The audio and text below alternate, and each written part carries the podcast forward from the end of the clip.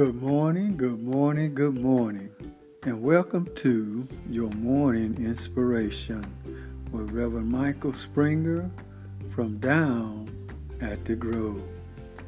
Our morning scripture shall come to us from Matthew, the 14th chapter, verse 24 through 32.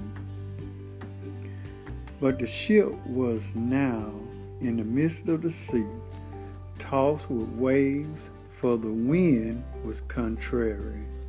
And in the fourth watch of the night, Jesus went unto them walking on the sea.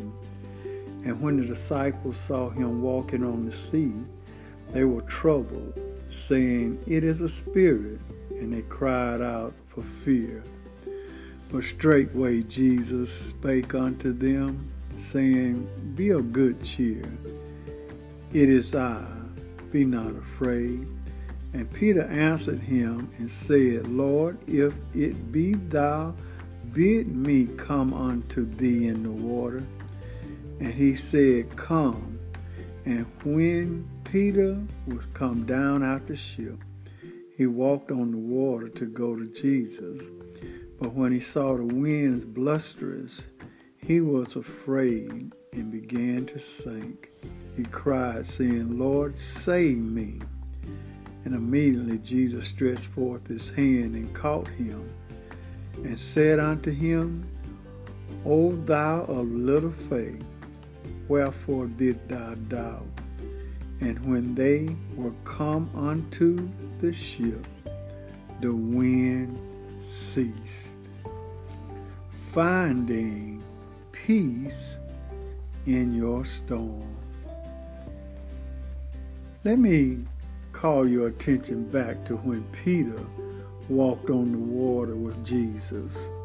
Imagine the moments before the miracle when Peter and the disciples huddled in their small boat against the sudden squall. When Jesus went on shore, the men had to battle the wind and the waves alone. But as it turned out, they weren't alone because Jesus was all the while coming to their rescue. When Peter saw Jesus walking across the water, he came out of the boat and ran across the top of the waves to Jesus. The moment he, his focus shifted from Jesus to the wave, he sank beneath them. But Peter rose above his circumstances by shifting his focus back to Jesus with his cry out loud saying, Lord, save me. Sometime you may find yourself like Peter, battered by the storms of life. The first thing you need to do when a storm hits is to look for Jesus. When you see him, run to him. Never mind the gust of winds or problems.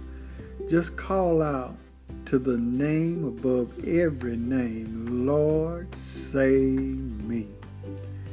Invite God's presence into your storm. When the Lord reached out to Peter, bobbling in the waves and the water, Peter was able to rise up and walk.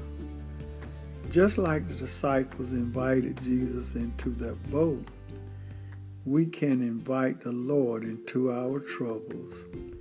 Our lives will not capsize because the presence of Jesus brings peace into our lives. Let us pray. Oh, gracious God, as we come before the dawning of another brand new day. We thank you, Lord, for our last night's sleep. We thank you for waking us up, for touching us with the finger of love. You enable us to rise up out of our bed. And oh gracious God, whenever trouble arises in our life, whenever things begin to go wrong, we look unto you as the author and finisher of our faith.